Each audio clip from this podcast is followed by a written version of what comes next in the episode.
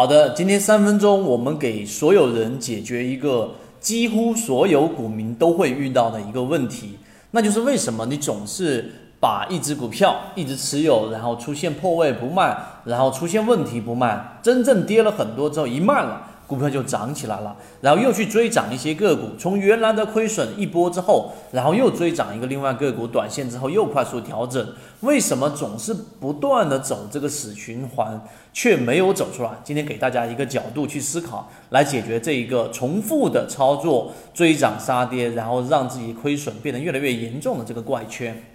先说这个怪圈走出来的时候，我先告诉给大家之前。啊，近期我们在圈子里面一直给大家去讲的曾国藩，对吧？曾国藩里面说到一个打仗的一个呃思路，其实带兵打仗其实跟交易是非常非常贴切的。也就是说，同样都需要很严格的纪律，同样也是每天每天的，或者说每一个关键的时间都需要自己去做决策，并且也只有自己能做出决策。所以打仗啊，曾国藩的这一些思路。对我们做投资交易是会有非常大的帮助的。其实打仗的本质，我们来说第二点，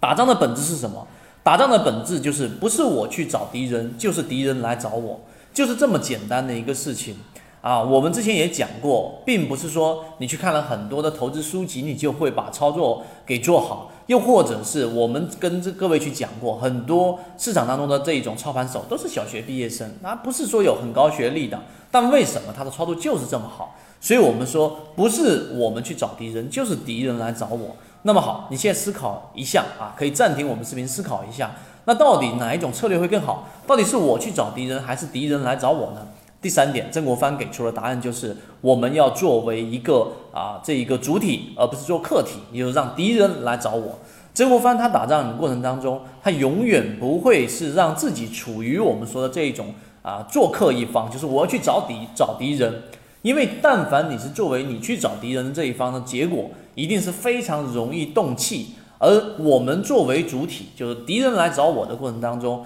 那么整体来说，我就不需要。去做太多的这一种情绪上的波动，或者说本身来说，哪怕曾国藩出去打仗的时候，他大部分时间都处于劣势，但只要他是作为主体，是敌人来找我的，